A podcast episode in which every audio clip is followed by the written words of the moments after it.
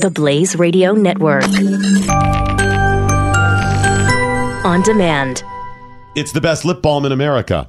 Wait, what? Lip balm can be that much better? Oh, yeah. Hi there, it's Doc Thompson for Balm Shot. Just go to balmshot.com. Balm is in lip balm, shot like shotgun shell. You got to read the entire story for yourself at balmshot.com. But trust me, you will love it. And right now, if you order six of them, you'll get a free Balm Shot uh, lip balm, plus a logoed baseball hat, and free shipping at balmshot.com. But make sure to use the promo code DOC, balmshot.com. Alan Dershowitz was on The View. They were talking about um, Supreme Court. the Supreme Court nominee. Here Makes it is. I'm a little critical of President Obama for whom I voted. He should have nominated Merrick Garland and should have sworn him in and should have dared the Republicans to say, kick him out of office. We agree with that. because Now hold it right there. Hold it right there.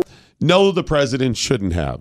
Because it was his pick once he got into Yes. office. The past was the past. He didn't do any of those things. He was not responsible. He is he is charged with the task of filling that seat as a Mm-hmm. new president done. Now the Republicans did screw that whole thing up, and I told you they were wrong. They And should have had a it out. vote on him. Little more. right not to decide a case. The Constitution says advice and consent. It doesn't say delay and Yeah. postpone. Well, then He's how right. come Mitch McConnell's not in jail? That's Well- what I want to know. Well, you want to put everybody Hold in jail. it. Hold it.